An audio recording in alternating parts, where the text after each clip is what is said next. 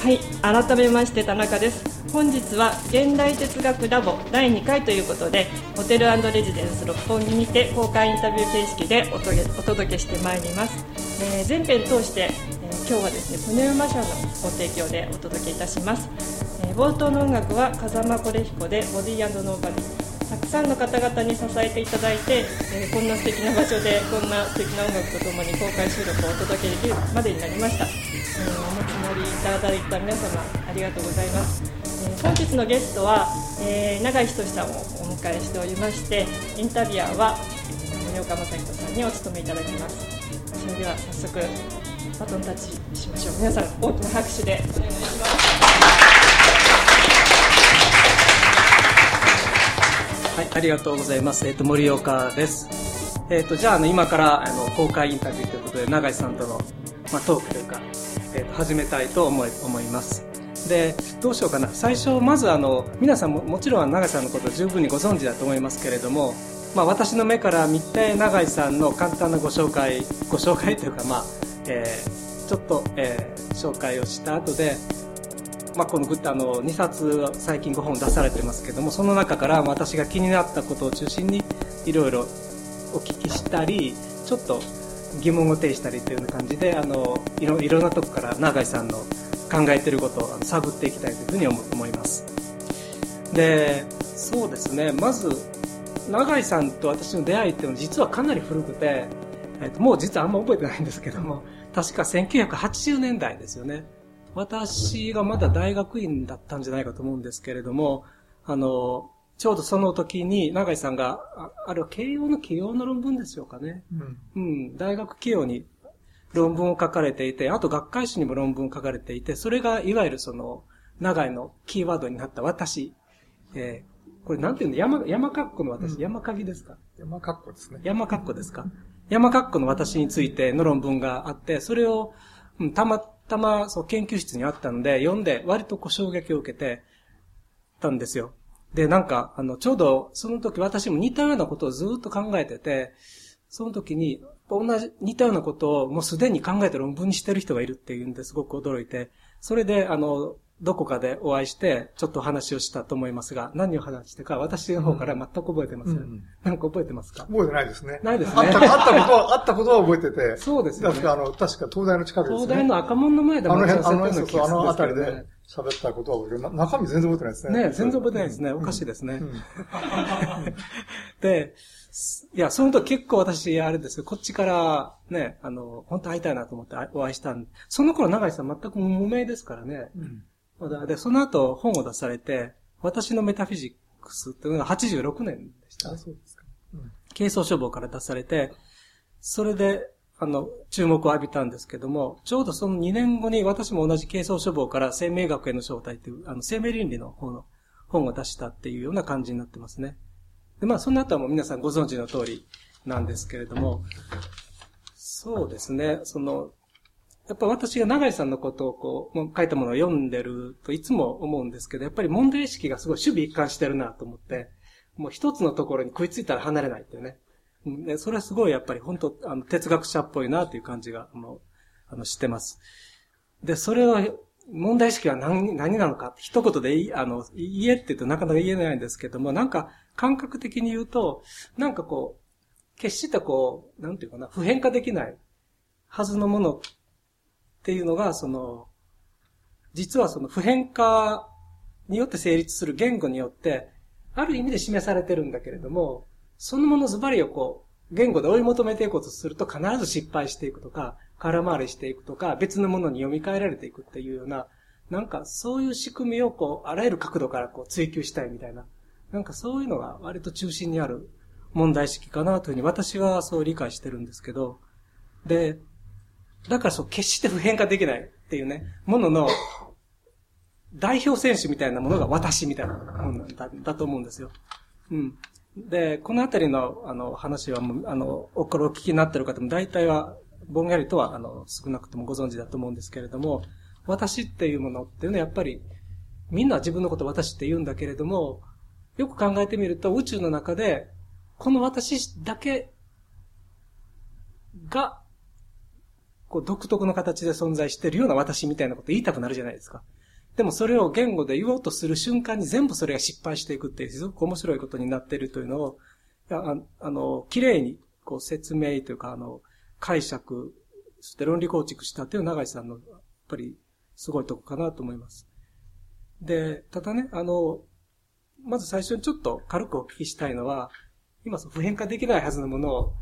普遍化を宿命とする言語でしゃしゃあの使って、こうなんか表現するときにうんぬんって話をしましたけども、それって別に私だけじゃないですよね。今っていうのがもそうだし、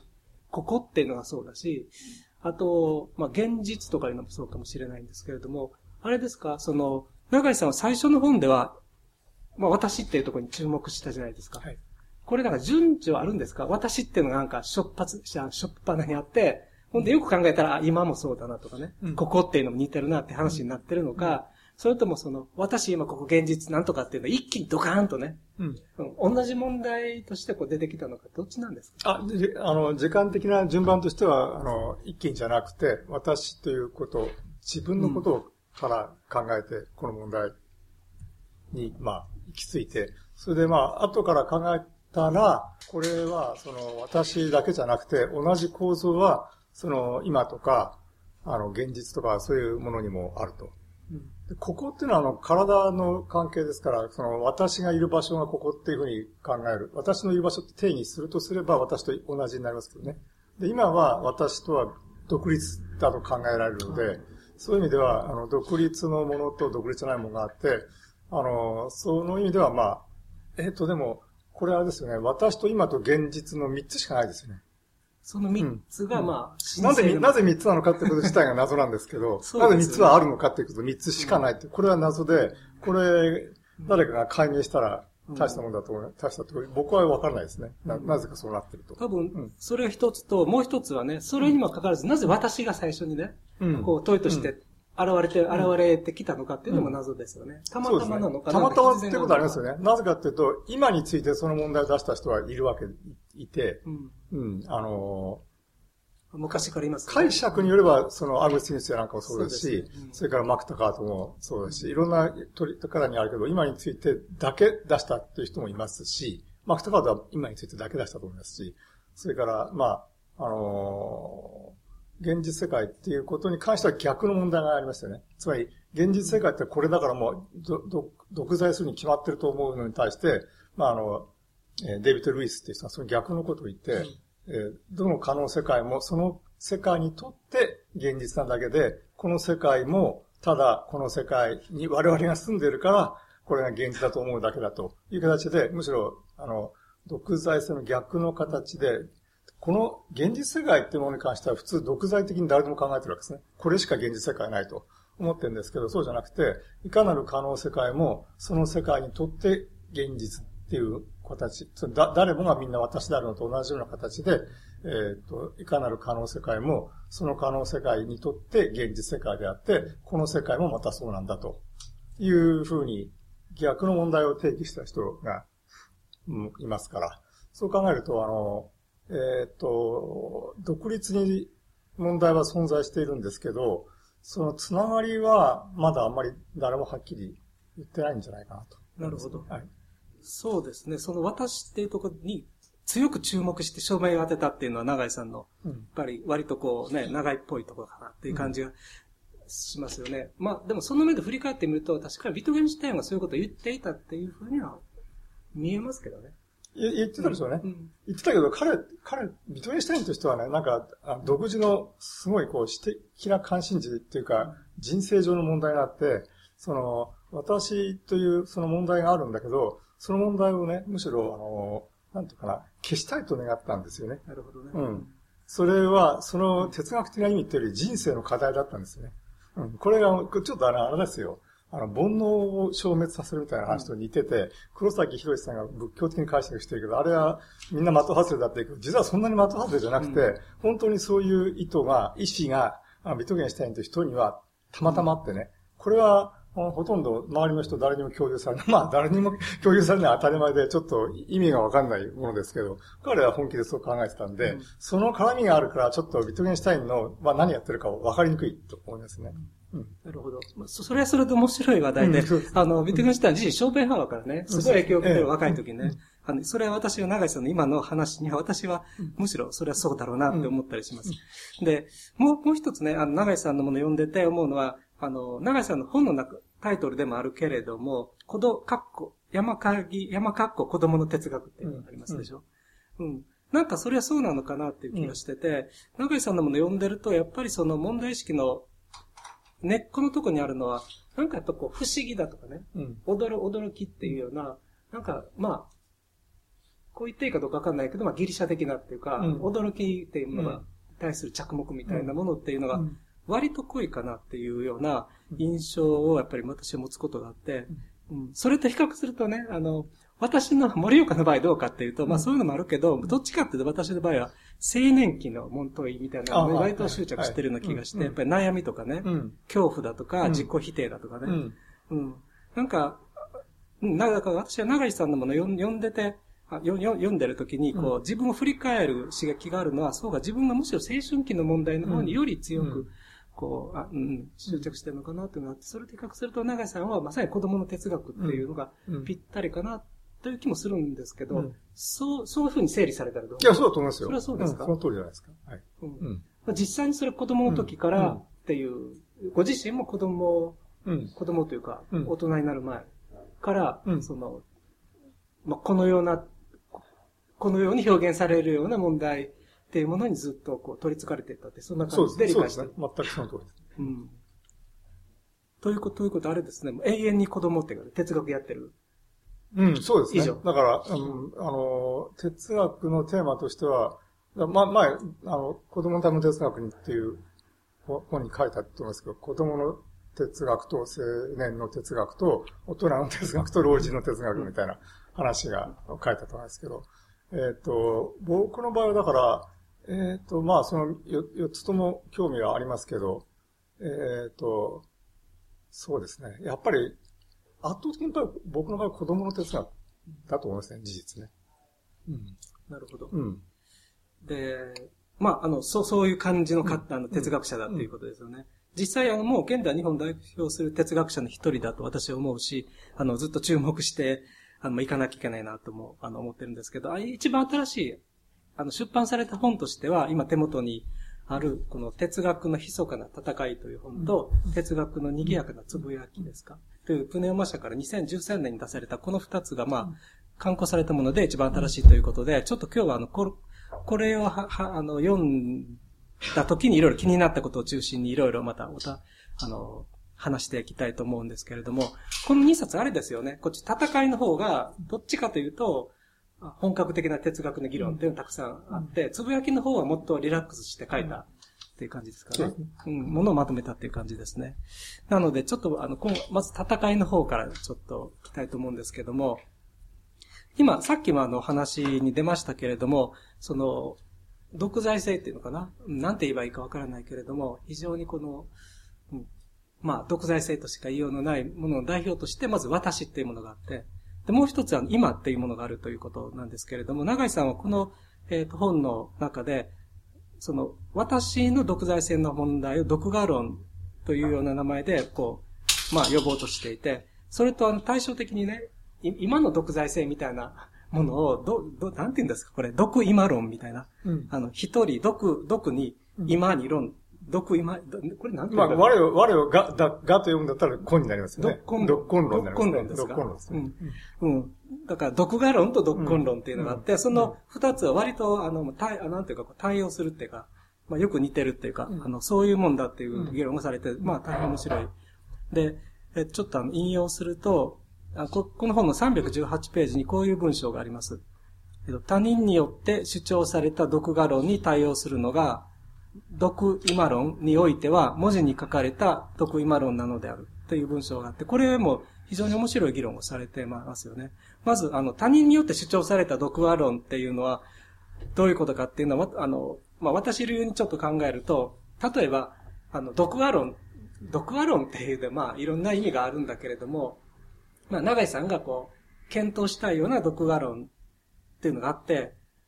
うん。まあ、それの意味を知ってる人が、こう、多分二人いたとしますよ。こことここにいるとしますよね。その時に、ある一人が、まあ、独裁的に存在しているのは私ですって言ったとしますよね。すると、それを聞いてた方はおそらく、それを否定するんじゃないかっていうことが考えられる。いや、違いますと。独裁的な存在は、その人が私ですっていうような気がする。で、すると、いやいや、独裁的な存在者は私ですよっていうふうに最初の人は言うような気がする。で、これお互いに相手を否定否定し合うことになりますけれども、あの、実は、これこそが正常なコミュニケーションだっていうふうに、まあ、森岡はちょっとそう思うんですよね。で、だから他人が毒論を主張したときにお互いに否定し合うっていうようなコミュニケーション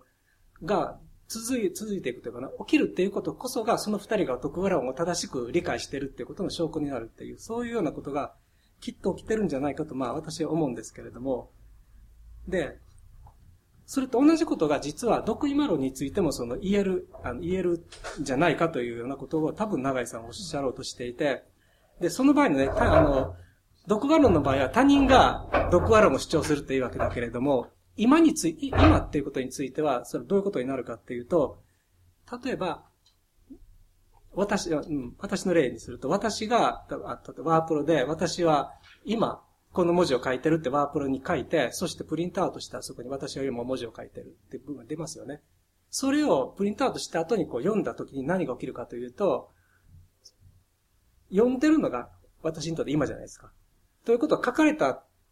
文章は、私は今書いていますって文章がこうプリントアウトして出てくるんだけど、そこにある今っていうのはもう今じゃないわけなので、それは常に間違ってることになる。で、それでいいんだってことですよね。うん。だからあの、常にこっちから見たときに、その書かれた毒今論っていうのは常に誤りになっていくっていう構造があって、これはまさにこのこそ、これこそが正常なことなんだっていうような、きっとことであり、多分正常な反応であり、正常な言語の利用だっていう。ここがよく似てるんだというようなことを長谷さんは多分言っているんだけど、まずここまで、これこれ今のあの、プリントアウトの話って、あの、例、例文が、私は今これを書いているでしたよね。うんうん、それだとちょっと毒今論にならなくて、だから、これこそが本当の今であるとか、ここにしか今はないとか、これこそ、これこそ、これこそ、これこそが現、現に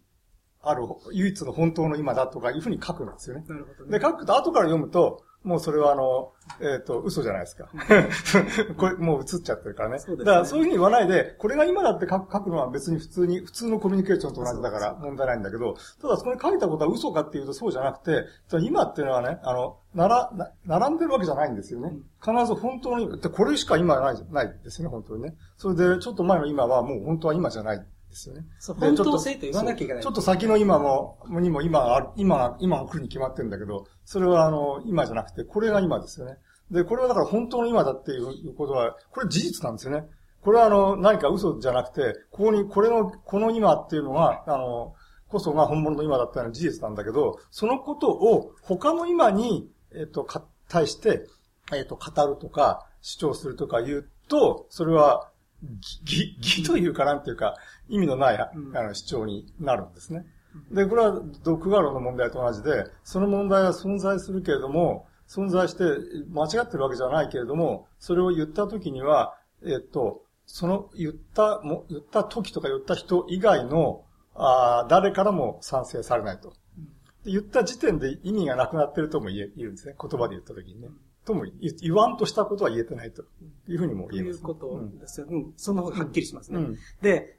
そうなんだけど、よく似てる。よく似てて、多分同じものを共有してるんだけど、違いもなんかあるのかなとも思ったので、これも当たり前のことかもしれないけれども、例えば、毒剤、あの、毒ガロンの場合はね、その A さん B さんがいて、私が毒ガロン、毒剤的存在者は私ですよって違いますよっていうことになりそうだけれども、毒イマロンについては、あの、今だけが今ですよねって私言ったら長井さん、うんって言いますでしょ？うん、一緒にね。一緒にね？つまりここは違うんですよ、全然。うん、そこは違うんです。なぜこう違いが起きるんですかね？えっと、だから、それは、あれですよね、あの、今に関しては、みんなが一緒にいるわけですよね。みんなが一緒にこの今を共有してるわけですね。で、今に関してみんなが共有してて、私に関しては共有してないわけだけど、そのことは今に関して、今の方の問題について言うと、何が共有してるかっていうと、えっ、と、あ、じゃこう言ったらいいのか。あの、うん。えっ、ー、と、今共有してないのは何かと、じ、時点が違うことが共有してないわけですよね。共有してないのは、賛成しないのは誰かっていうと、えっ、と、違う時点にいる、自分でもいいんですよ。同じ人間でも、あの、だ、だからさっきのプリントアウトしたやつを読んだときに、いやいや、今じゃないと言って食い違うっていうのが、みんな他他人と自分の間で食い違うのに当たることですよね。うんあの、私の場合で言えば。つまり、どこが食い違って、どこが賛成賛成するのが違って、うんと、私の場合に賛成するのは自分自身の中で賛成するから、もう一度、独画論を、えっ、と、自分の中で何回反復しても構わないんですね。時間が経過し、経過しても、えっ、と、時間が経過しても、同じ独画論を反復できるわけですね。でも、独根論の方は、あの、時間が経過したら同じ独根論が反復できないですね。そうなってますよね。ねだから、ええそこね、うん。逆に考えれませんか、うん。つまり、うん。あの、これは感覚的なんで言い言いにくいんだけれども、あの、な、な、ななん、どうどう言えばいいんですか、つまり、ふ複数人数で共有できるっていう場面でうん。語れるものこそが、逆に時間、そこから時間っていうのが立ち上がってくるんであって、うん。ダメっていう方から、うん。その認証の違いとか、この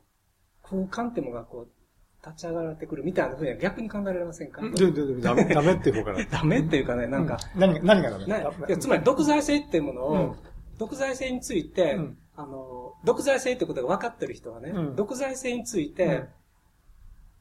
対立するような側面のことを我々は認証って言ってるんであって、はいはい。対立しないものを我々は時間って言ってるんじゃないのかみたいな風には発想できないですか？ああ、でもそれ逆もいいでしょ。今度は実勢に関して言うと、そのことがちょうど逆になって。うん。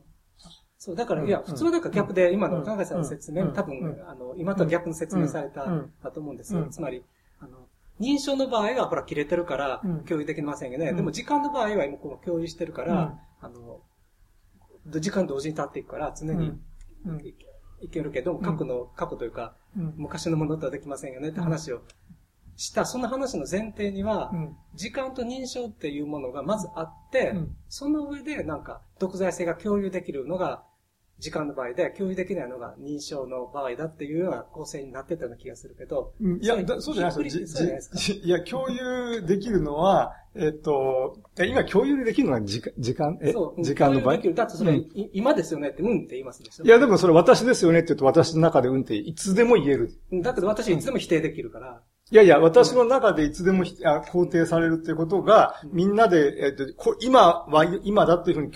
こう、みんなで公共的に、共、えー共通に、えっと、肯定できることに対応してるわけですね。だから私の中で、えっと、いつでも、これが私だと。で、これ私しかいないとか、これ私は特殊なもんだということを私の中でいつでも、えっと、肯定できるってことが、独根論の場合のみんなに共有していることに対応してるわけだから、ね形式的には完全にぴったり同じことじゃないですか。うん同じだけど、こう、うん向きが違うわけですよ。向きってどういう向きが違う。向きが違う。向きっていうか違いますね。だから、交差してますよ。うん、交差してますでしょ、うんうんだから、その時に座標軸を先に考えるのかね、うんあの、どう言えばいいですあかね。、どっちが出発点にあ出るか発点を考えた時に、座標軸が後から生成されるっていうふうには考えられませんかね、なんか。ああ、つまり時間っていうのは不可逆性みたいなものがなんかうん。我々あると思って。ああ、なるほど、なるほど、なるほど。うん、だから、うんうん。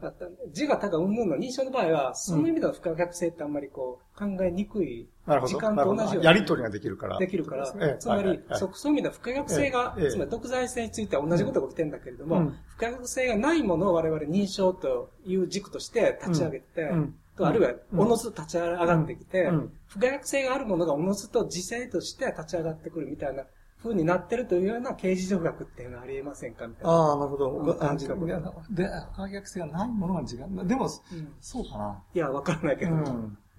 どうなんだろうん。それは、そう言えるかもしれないけど、うんむしろ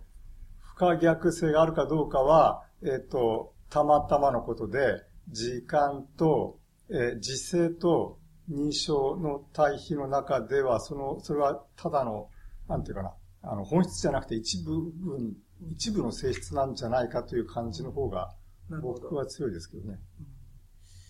まあ、これ、あの、まだちょっと、じうんうん時勢、と、ね、違いっていうことについて言うと、やっぱり、あの、まあ、今の話と同じだけど、結局今っていうのは動くじゃないですか。こう、こうに。なんかほら、こういうか年表みたいなもん考えると、こう、じ今っていうのが、なんか明治時代か、江戸時代、明治時代、昭和とかずっとこう動いていって、それで今この平成に来て、またこうずっと動いていくっていう、こういう動く今っていうのがありますよね。で、動く今っていうのがあって、それが今ここに来てるっていう二重構造があるんですよね、今はね。あの、これ動いてる方が今、今なのに、今はこの今がどこにいるかっていうと、ここにあるっていう。その、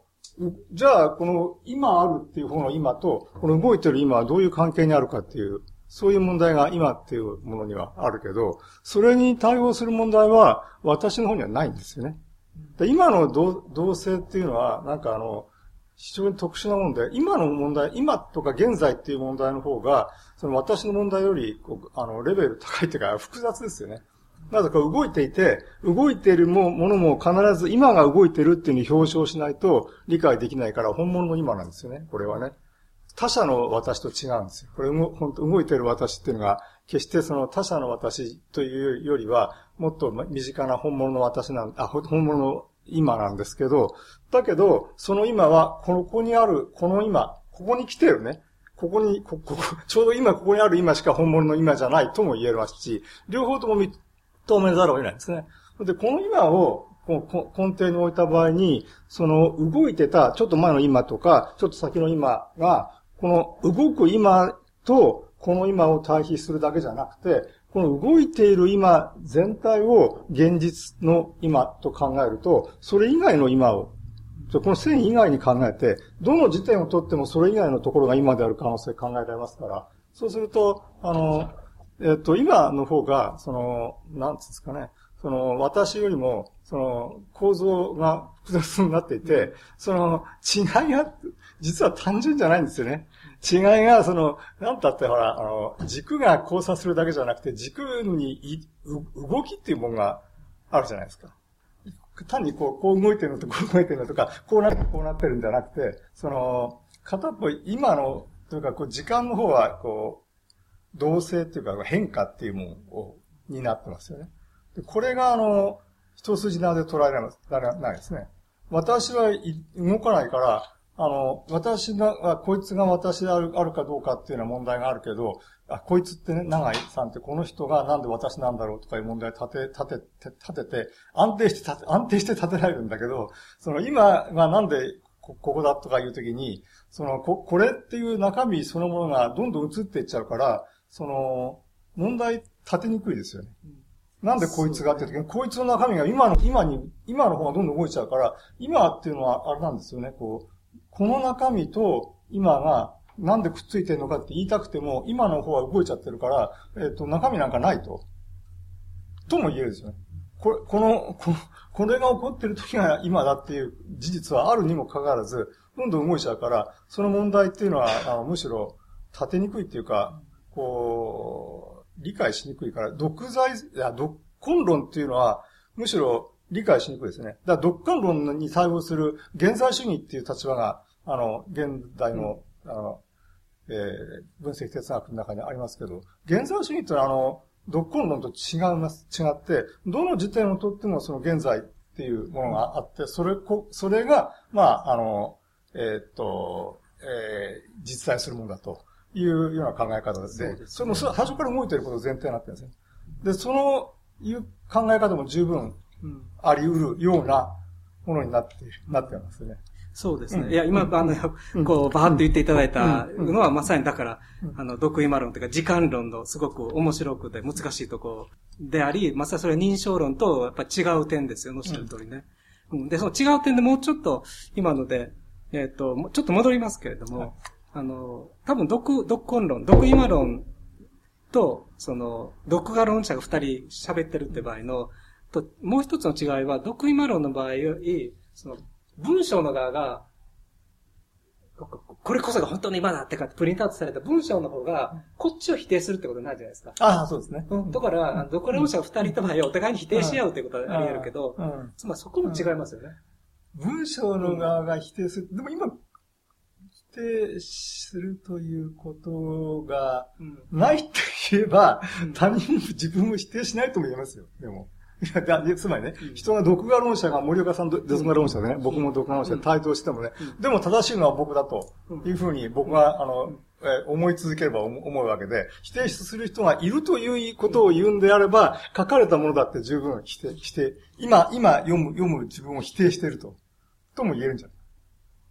そう、そうですか？言えない。だって書かれたやつにさこれ、ここのか、なんか、あの、これが唯一の今である、本物の今だというふうに書いた文文は、今、ここが、これが今であるということを、その文章自体が否定してませんか？知ってない、ないんじゃないですか？そう。いや、うん。うん。文章自体に否定する力ってありますかね、あると思いますけどね。ありますか？ええ。今と言っている以上。うん。文章に否定する、文章の否定する力と他者の否定する力は、あの、そんなに違わないと。文章を否定する力って、いうのは。過去の人とかそういうことですよね。実際ね。いやいや、そう、あの、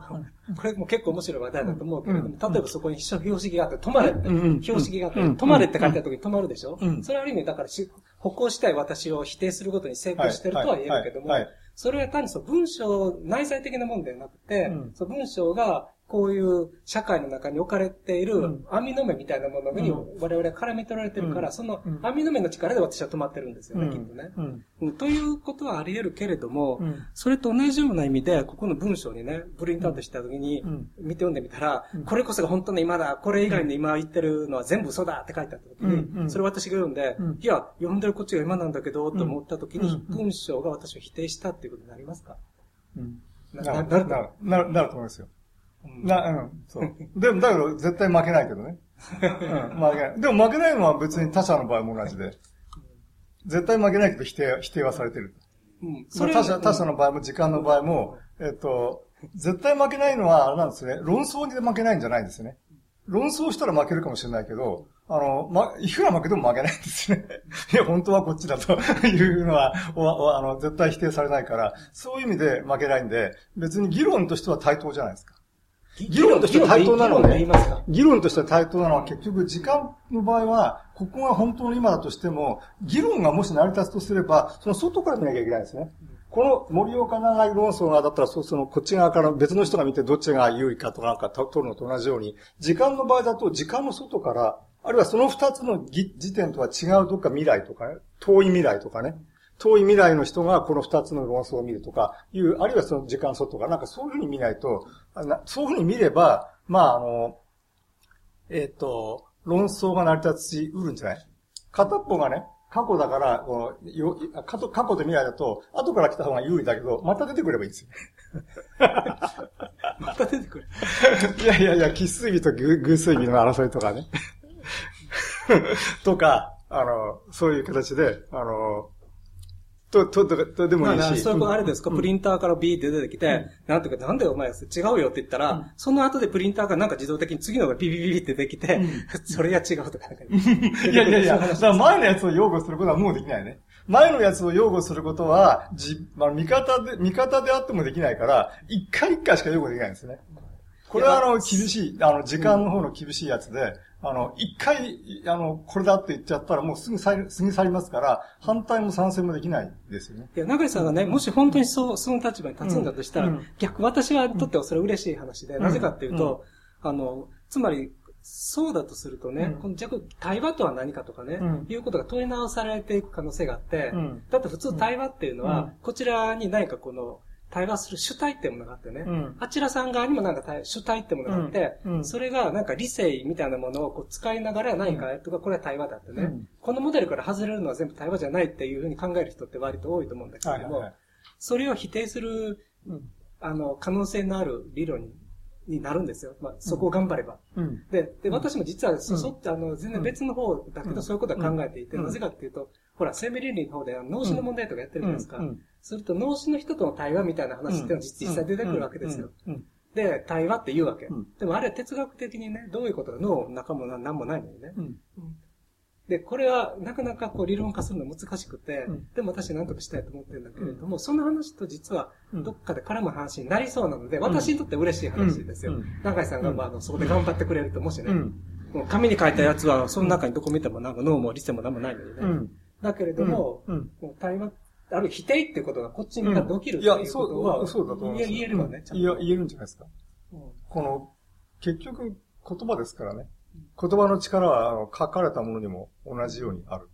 と考えると、それは結局あの、うん。まさにあの、言霊論みたいな話に、やっぱりうん、どっかまた接続してきますでしょ、そうですね。うん、だからそこはそこれ、ここの話、僕の話はね、結局ね、その独裁的なものと言葉との対立、対立関係で考えてるから、そこでね、あの、実はあの、心とか人間のその主体とかいう話は本当あまり出てこないんですよ。本質的には。で、独裁的なものっていうのは全く独裁だから、その別に心でも意識でも何でもないんですね。なんかそういう単独のものなんですね。で、言語っていうのはね、そういうのをこう普遍化して一般化したもので、この対立図式なんで、そこで、あの、主体がな何であるかとかね、ロボットであるかとか、そういう問題っていうのはね、本質的には出てこないんですね。でも、掘ると出てくると思うね、堀さん。そういう上から掘っていくとうんだから、そう、だからむしろ、うんえっと出発点がこっちにこう、こういう出発点で、普通の人がよく問題にするような、えっ、と、人間とロボットはどうしてるかとか、そういう話はね、あんまり大した話じゃないようにできてるんです。構いや。それはそうかな。そうではないような気がして、実はだからそこにも繋がってんだけど、長井さんのうん思考がそっちあんまりなんかこう向かわないっていうことだよね。そうですねんそこ掘る人が掘ったらね。あ、つながる、なつながる、つながるんだら逆につなげたいんですよ。だから、こっちの側からつなげたい。つながる、つなげる場合はね。そうですね。うんだからそれ繋がると面白いですね。うんえっ、と、うん、ここも面白いんだけど、ずっとやっててもあれなんで、ちょっと次の話題に移りたいと思いますけど、長井さん、えっ、と、この、えーね、こちらの戦いの67ページと213ページで、あの、口っていう話をしていて、うんこれはこれで結構面白い話で、うんあの、まあ、独裁性そのものの話題でもないと思うんだけれども、あの、長井さんはこんなことを言ってます。で一つは、あの、私なりに要約すると、例えば私が、私って言った時に、ここの口がビヨーンって動きますよね。だから、その誰かこう見てるから、あの、あ、その私って言った時に、こう口がついてるこの身体っていうものについてなんか喋ったんだっていうふうに、みんなすぐ理解しやすい。理解しやすくなるわけ。な、な、なって我々そう理解してると。だから、あの、我々の普通の理解では、私って言った人の口がついてる身体について何か言ってるんだろうっていうね。私が痛いって言ったら、この口がついてるこの身体が何かなんだろうっていうふうに、お互いに理解するような感じで、我々はその、言語ゲームっていうか、をつく、やってんだろうと。スムーズに。でも、で、でも、だからがゆえに、その今問題になっている独裁性っていう、本当の、の、あの、独話論的な問題っていうのは、その中で、消え、消え失せていくような、すごく見え、見えにくくなるような、そういうようなことになってるんだろうというようなことを永井さんは多分おっしゃってて、で、その流れで、あの、面白い思考実験を、思考実験というか、あの、シチュエーションをちらっと書いているんですけど、それはどういうのかというと、例えば、すべての人の声が一つのスピーカーから発せられるような世界では、まあ、この通常の意味での私は機能しないというようなことが書かれています。これね、ちょっとね、あの、すごい想像力を刺激されたので、ちょっと考えてみ、みたら、皆さんもどう、どうですかね？あの、例えばこの部屋にこういっぱい人がいますよね。で、今私ご喋ってるでしょ？だからこういうことは起きないんですよ。で、多分口も動かさないんだけど、私が喋りたい時に喋るんだけど、それはスピーカーがここに1個ありますね。そのスピーカーからだけ音、あの、声が聞こえる。うん。長井さんが喋ってもそこからだけ聞こえて、長井さん口見ても口動いてないんですよ。私も動いてなくて。腹話術みたいなもんですよ、なんか。そこから全部声が聞こえて、そこで私はとかなんか言って。で、皆さんが喋る時もそこから声が出て、多分あの、声の質とか全部同じ。だとまあ仮定しないとこの話にならないんで。あと、多分固有名詞も禁じられてないといけないと思いますけども。で、そこで何が起きるのかなっていうのをちょっと考えてみたんだけども、あの、世界にね、あ二人だけだったらこれあんまり面白い話にならなくて。そうですね。二人だったら。二人だったらここは私って言ったって、自分が喋ってななかったらそっちだってすぐ分かっちゃうから。とか、三人以上になった場合何が起きるのかって言ったときに、あの、多分途中のあの、うんまあ、全部すっ飛ばしますけれども、結論だけ言うとおそらくね、ここから私はって言った、例えばここから私は痛いとか誰かがスピーカーから聞こえたときに、我々はそれで何を理解するかっていうと、誰かが痛いって理解する。だと思う、多分。結論としては、うんここから、私は痛い、助けてくれ みたいな、ここスピーカーから声が聞こえて、でもこう見ても誰も口つぐんでて、こうやってね。でも誰かが発したに違いない。という状況で発せられる私っていうのは誰かっていう以上に意味意味は多分持ち得なくて、だから多分何なんだろうな。そういう世界っていうのがもし実際あったとしたら、そういう世界では、こう自分のことを言おうとしたのは常に誰かのことに読み替えられていくっていうね、そういう世界になりそうな気が、なん、なんかまあしたんですよ、うん、で、そういう世界に生きるっていうのはね、どういう、どういう生き方なんだろうっていうのは、こう、そう、こう想像してゾクゾクしたんですけれども、まずこれについて永井さんどう思いますか、ね、これさ、あの、本当に地球全体がそうだったら、だ、ダメでしょうね。だって誰かっていう何の情報も与えないの。誰かいたら、うん、まあ当たり前で。でも小さい世界なら、10人ぐらいなら、その何か誰かにこういうことが起こってるっていういうことが分かると、それで何か対処するっていう共同体みたいなのなら可能ですよね。だけど、でっかいと、でっかいの何、何億人もいるものの中で、一人がどういう状態かってことを一般情報を与えても何の、何の役割も果たさないでしょうね、おそらく。でしょうね。おそらくね。でね、うん、さらに思ったのは、うん、あの、まあ、その世界だと、例えば、私がこう痛くなって、お腹痛いって、痛いと言った時に、誰もがね、あ、誰かが痛いんだしか反応してくれない世界なんですよ。これってすごい世界でしょ。うん、私の叫びはそこから出てんのに。で、で、まあ、それはすごいなと思うのと、もう一つは、こういう世界で独裁性っていうものは語れるのかっていうのはどう思いますか？うん。これはだから、うん、えっ、ー、と、むしろ語れるんですよね。語れる。語れるっていうのは、あの、読み替えのシステムがないから、うん、あの、独裁性はね、この世界でも語れないわけですよね。今の口があるやつでも。この口で言ったら、この口の人のことを言ってるというふうに思われるから、えっと、そういう、この、ある長井さんっていう人になって、こう、読み替えのシステムがあるから、まあ、独裁性は語れない代わりに、えっ、と、いつも私は、あの、長井仁ですから、あの、普通の話はうまくできるようにっていう、なったよね。つまり、これは私はね、自分が誰であるかを知らないときに、痛いとか、さっきの絵で言えばね、痛いよとかなんか言っても、この口が動いてくれますし、ここから声が出るから、誰が痛いのかわか、わかるんですね。私は分かってる必要ないんですね。私は世界が痛いと思ってもいいんですよ。世界に痛みがあると。世界が痛みで充満しているとかなんか思ってても、ね、だ世界の中の誰であるかってことを知ってる必要なくて、とにかく痛みがあると。痛みがあるとか、なんかそういう状況であるとか、いうのを一言で言えば、言えばいいんだけど、そうするとみんなの中で、そのどれであるかが分かってくれるっていうシステムが働いて、例えばなんか対処してくれたりするっていう形になっていて、これ繋がりうまくいってるわけですね。で、普通、そうなってない場合には、むしろ 独裁的なものだけがクローズアップ。私にとってはね、みんなにとっては何でもなくなるかもしれないけど、私自身にとっては、この人と繋が、特定の人と繋がりませんから、むしろ痛みがあるっていうことだけが、痛みの、あ存在するってことだけがこう、伝わるわけですね。そうすると、あの、独裁的世界にむしろなると。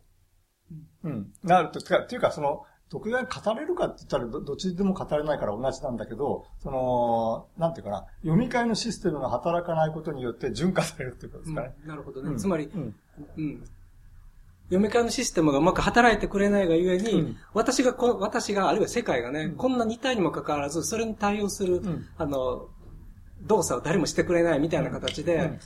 際立つっていう感じですかね。そうそうそう。むしろその方が本来、本来の独裁的なあり方で、あの、特定の人と結びつかないっていうことですよね。特定との人と結びついていること自体は、まあ、偶然的な事実だと考えますから、そうすると、そのことは、まあ、なくても、ない場合は考えられますよね。たまたま口もそうですよね。なんか、まあ、スピーカーの話が出てるけど、誰の口から出るか任意だったりするよね。あの、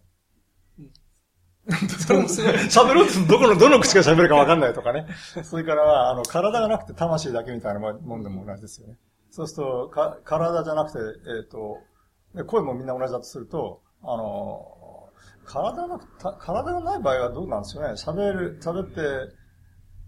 喋っては、やっぱり同じで問題だよね。結局同じだよね。結局まあ世界の中のなんかいろんなものがいろいろ人間いっぱいいたりするわけですけど、そのうちの個別的なもののうちのどれに、どれがこれを喋ってるかということがわかんないと。私、あそのじ大事なことは自分が分かってる必要ないんですね。私は分かってなくて、とにかく、あの、こういう思いがあるってことをただ口から叫んでいいわけですよ。だけど、その、いっぱいいる中のアイデンティフィケーションはみんながやってくれ、やってくれるようにできてるの、うまくね。この口が動くし、で、こう、こう喋ってる状態になるから。それで、あの、こう、つながりが起こって、これがあることによって、例えば私とかそういう一人称っていうのも成り立ってるわけ。このつながりによって成り立ってるんですよね。だから本当は両方必要なわけでね。独裁論だけじゃ私って言語は必、あの、成り立たないんで、それが、あの、読み替えられて、え特定の人物に、えっ、と、帰属させられるっていうことが自然にできるってことですね。私ですってこう手挙げなくても、あの、手挙げ、手挙げる代わりがこの口の動きとか、そういうもんですよね。そうですね。うん。この話も面白いんだけど、あの、時間がどんな、うん、もう一つだけで、あの、あの、聞きたいことがあったんで、ちょっとそっちに移らせてもらいますけども、それはね、えっ、ー、と、誰かが私であるっていうことを長井さんがついて議論していて、ここも大変面白いんだけれども、そこちょっとあの、えー、読みますけれども、こっちの80ページのところで、えっ、ー、と、男の子と翔太さんって、翔太くんか、うん、男の子の話が出てて、うん、翔太って名前なんですけども、で、この世界はもともと翔太の目から見えてる世界で、ただ一人翔太の体が殴られた時だけ本当に痛く、現実に動かせる体は翔太の体一つしかないというような世界なのです。というか、そういう世界があるとしましょうと。これを翔太が山かっこ私である世界と表記しましょう。と言っています。で、75ページは、えっ、ー、と、似たようなことですけど、こういうことが書かれてます。現実に山括弧の私である人物が山括弧の私でなく、他の人物が山括弧の私であることは可能である。で、中略で、そのことから現に山括弧の私である人物の山括弧私性だけが抜ける。黒塗りが白塗りに変わるということが思考可能であると。私はこの原稿を書きながら私でなくなる。そして長井氏はこの原稿を書き続ける。もちろん彼が意識を失ったわけでも自己意識をなくしたわけでもない。という文章があって、あります。で、ここなんだけれども、あの、ここで多分、あの、私が問題にしたいのは二つあって、一つは、翔太くんって人が、こう、森岡でも長井でもない、どっかにいるとしたときに、翔太が独裁的な意味での、か、山かっこの私であると仮定しましょうっていう仮定ができるのかっていうのが一つのポイントで、もう一つは、あの、まあ、まあ、長井さんが主人公だとしたら、長井さんがまあこれ、このこと自体言いにくいんだけどね。うん、まあ私にしようか。森岡が、今山格好の私なんだけども、喋、ってるうちに森岡は、山国家の私っていう性質だけが私から引き算されて、シュッて消去されたことを考えてみようと中地さんは言ってる。その時でも私はやっぱり喋り続けるんだけど、私山格好の私ではな、山影の私ではなくなったけれども、私として喋り続けるということは想定可能であろうと。いうことで、このあたりの議論が進んでるのだけれども、これは私は、えっ、ー、と、すごく引っかかっていて、というのは、あの、まず最初の翔太が山括弧の私である世界を仮定してみようという時に、私はこの仮定成立しないと思う,、思うんです、うん、でな、なぜかっていうのは、これ、まあ、あの、まあ、感覚的な言い方しか今できませんけれども、多分ね、あの、三つぐらいの事態を我々は区別すべきであって、一つは現実ってもんで、つまりそれは、山か、山かっこの私がこれであるっていう、まあ水準がありますよね。まあ山かっこの私が盛岡であるって言ってもまあいいけど、まあもっとちゃんと言うにはこれであるっていう。二番目の水準は山かっこの私が翔太であるっていう水準がある。三番目の水準が翔太が山かっこの私であるっていう。この三つがちょっと考えられて、この三つは随分違うことなような気がするんですね。で、どう違うのかというと、私山括弧の私がこれであるっていうのは現実としか言いようがないもの。で、二番目のね、山括弧の私が翔太であるっていうのは、これはある種のあの可能世界であって、反事実的なことを私が言っているんです。で、その時に何が反事実的になってるかというと、翔太っていうとこが反事実的になってる。これは森岡だじゃなくて翔太だっていう。で、これは思考可能だと思うんですよ。ところが、3番目のね、翔太が私、山括弧の私であるっていう時に何が反事実的になってるかというと、山括弧の私が反事実的になってるとしか思えなくて、これは私は無理なんじゃないかと思う。つまり、あの、山括弧の私っていうのは、決して反事実的になれないっていうふうに私は直感的に思うんですね。その翔太、翔太の子が、その山括弧の私だと思った瞬間に、その中に森岡が入っちゃうって意味ですか？いや、翔太が山括弧の私である瞬間っていうのは来ない。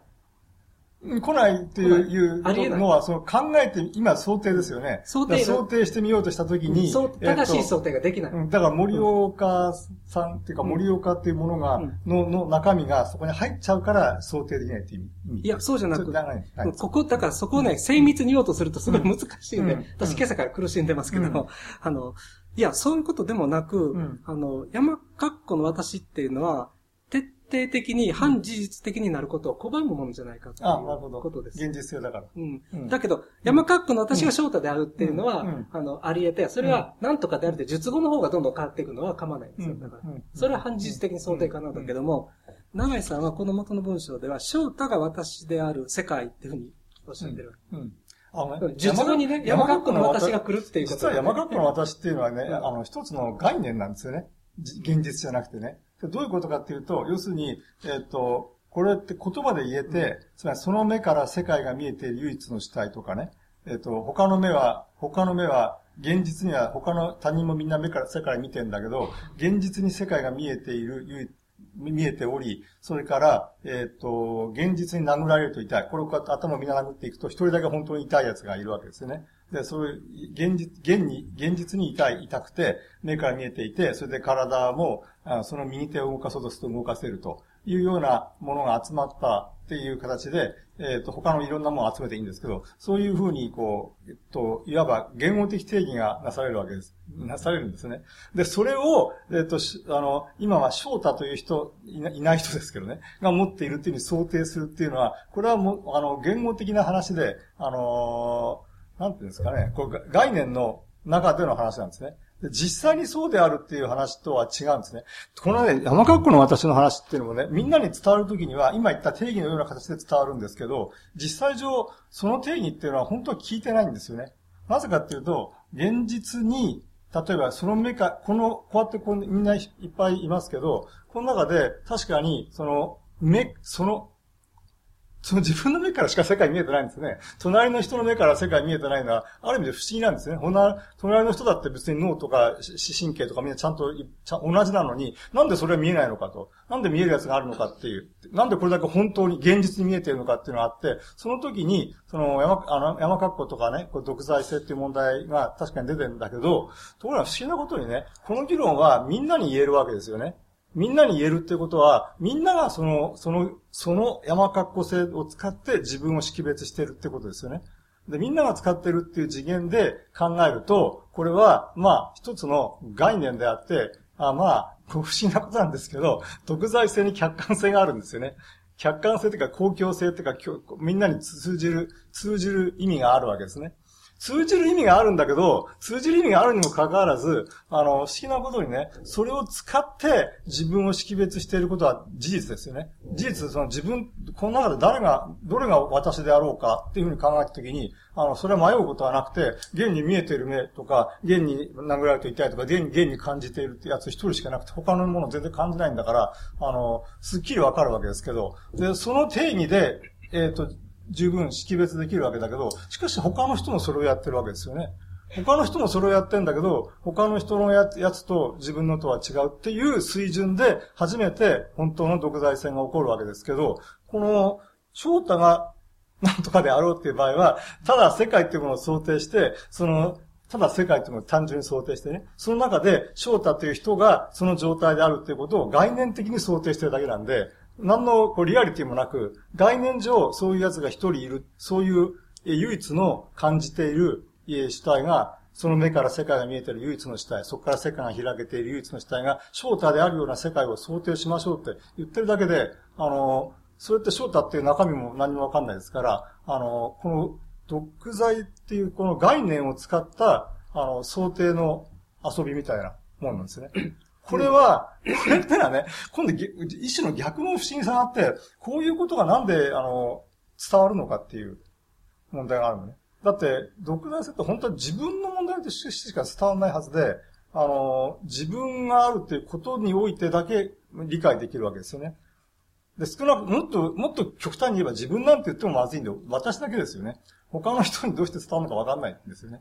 で、まあ、もうちょっとやらげても、まあ自分だから、翔太っていう人がそうであるっていう世界を考えてみましょうって言ってる時には、何を言ってるか分かんなくても不思議じゃないんですけど、あの、なんかこれでも話が伝わるようになっていっていて、独裁性とか山括弧っていうのは、一つの公共的な概念のように通用していることの方の不思議さがありますね。もう今おっしゃったことは私も私なりに、あのよくわかるんだけども、でもやっぱり、あの、この点について私は長井さんの今の説明で全然説得されてなくて、あの、山括弧の、山鍵の私っていうのは概念だ。それはその通りなんだけれども、ポイントはそこじゃなくて多分ね、聞いてと思ったのは、翔太が山括弧の私である世界でしょ、うん、であるのとこがポイントや、多分ね。うん、そしたら、うん、そのであるっていうのはどういうことかっていうことは、多分、あの、正しく説明できないはずだっていう、私は思うん。ですよ。つまり山括弧の私が翔太であるの時のであるは私は多分正しく説明できるけど、翔太が山鍵の私であるのであるは無理や、うん、無理じゃないかってもう直感的にこれ思わざるを得なくて、その部分が今のご説明だとまだ全然説得されてない感じがしますね。うん。なぜかわからないけど。なるほど。わからない。ということで、もう一つは、山括弧の私っていう概念と、また、独裁性って概念ってまた別じゃないですか。はいはい。別ですよね。独裁性だから。性だから、それはまた別なんで。で、その独裁性ってものがうまく指し示されてない、ないことになっちゃうんじゃないかっていうことかもしれないし、うん、ここはもうちょっと私が論理をクリアにして攻めないとちょっと長井さんに届かないような気もするけど、なんかね、ここはすごく大きな問題が、問題というか問いがあるような気が私はしていて、実はこれは、あの、長井さんのあの、むしろ初初期に、の方に書かれたものを読んでた時にも割と感じたことなんですよ。つまり長井さんは、今はあんまり言わないかもしれないけれども、まあ言うのかな。初期の頃も、あの、独裁性の問題、独裁性の山角の私の話をしてるはずなのに、うん、それが別の身体から開かれていってる家庭事情みたいなことって、昔は今よりもっとよく言ってた気もするんだけれども、私はやっぱそこはすごい引っかかるものがあって、うん。つまりその問題、そういうことが言語として言えちゃうのは言えちゃうんですけれども、なんていうかな、そんな話とね、あのね、独裁性っていう徹底的に、あの、普遍化できないものが、ほら、言語で伝わっちゃうじゃん、お互い理解してるじゃんっていう問題っていうのは、あの、繋がってるけど、同一ではない気がする。なんか。あと、別の問題とか、それと繋がった問題はね、でも今は動くじゃないですか。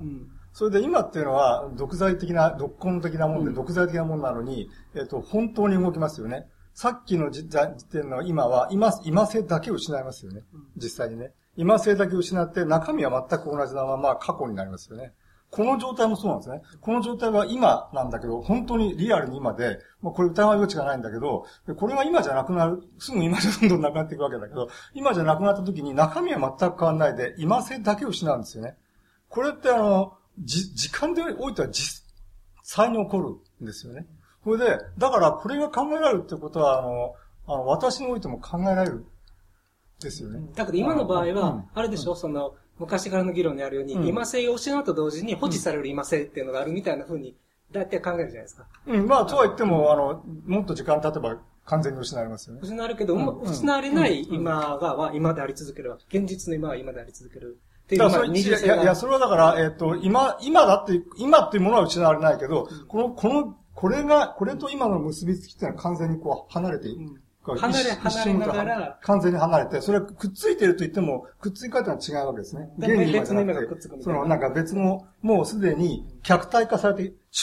今って本当は今主体じゃないですか。こっから見えてるわけですね。今からね。それが、えっ、と、ちょっと離れると、それは客体化、対象化されて、その今もうすでに思い出すものになっていくわけで、瞬間瞬間にそれが、それが移動して、普通、私と他人の場合そんなこと絶対起こらないんだけど、その、あ対象、物の場合でも起こらないですよね。でも今の場合に関しては、それが、こう、実際に起こるわけですね。で、実際に起こるのは、これはこれでまた非常に不思議な話なんだけど、あの、起こっていても、えっ、と、連続性があるということが分かること自体が本当は不思議で、なんでその、主体が根本的に変わっちゃったんだから、あの、もう瞬間瞬間なんだか分かんなくなっちゃうはずなんだけど、あの、つながりがあることは分かっていて、だけど本当は主体は綺麗に入れ替わっちゃってて、で、ちょっと前のことはもう思い出す対象だから、こう、なんていうか、対象の側に移動してるわけですね。そういうことが、あの、この今において起こって、あ、だからね、この今、さっき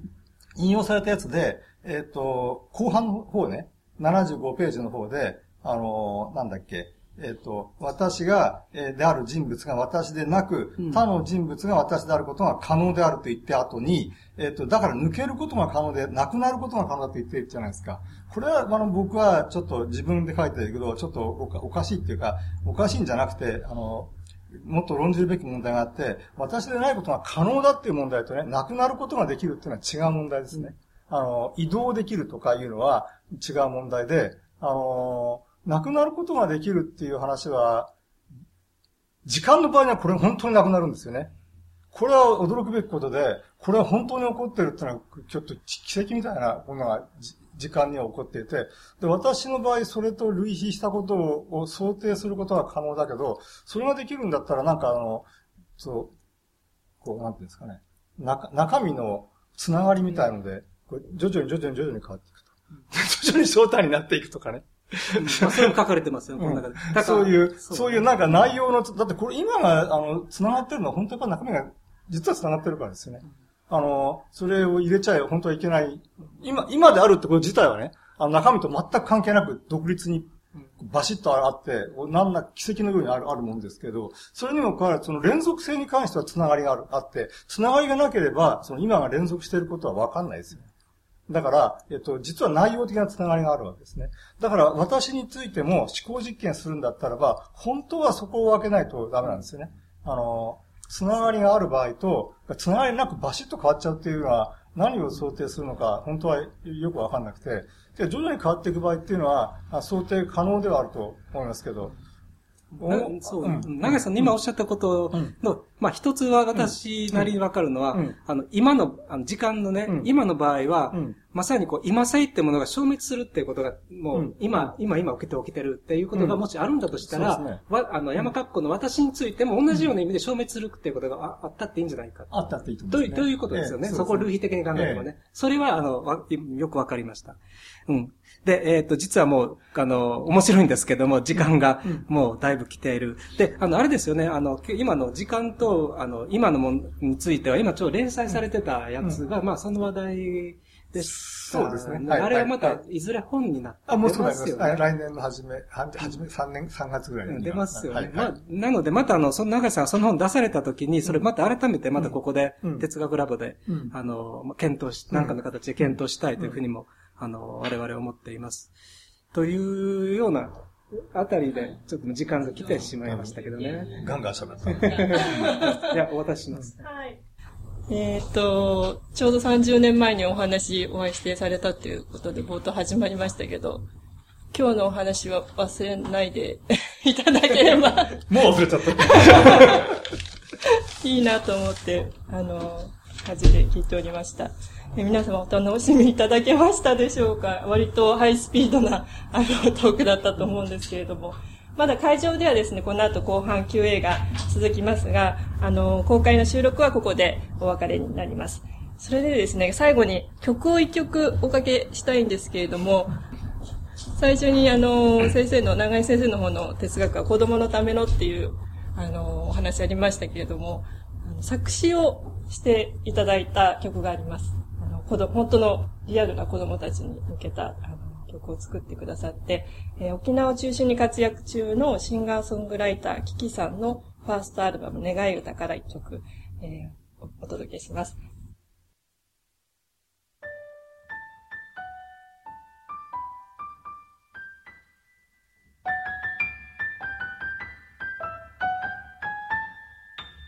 小さい時万歳小さい時ってすごいんだよ。大きな荷物は持てないけど大きな夢を持ってるんだよ。小さい時万歳万歳。小さい時ってすごいんだよ。高いとこは届かなくっても宇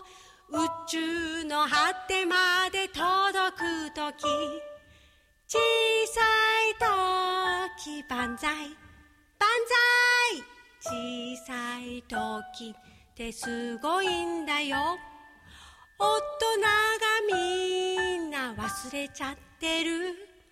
大事な謎を全部知ってる。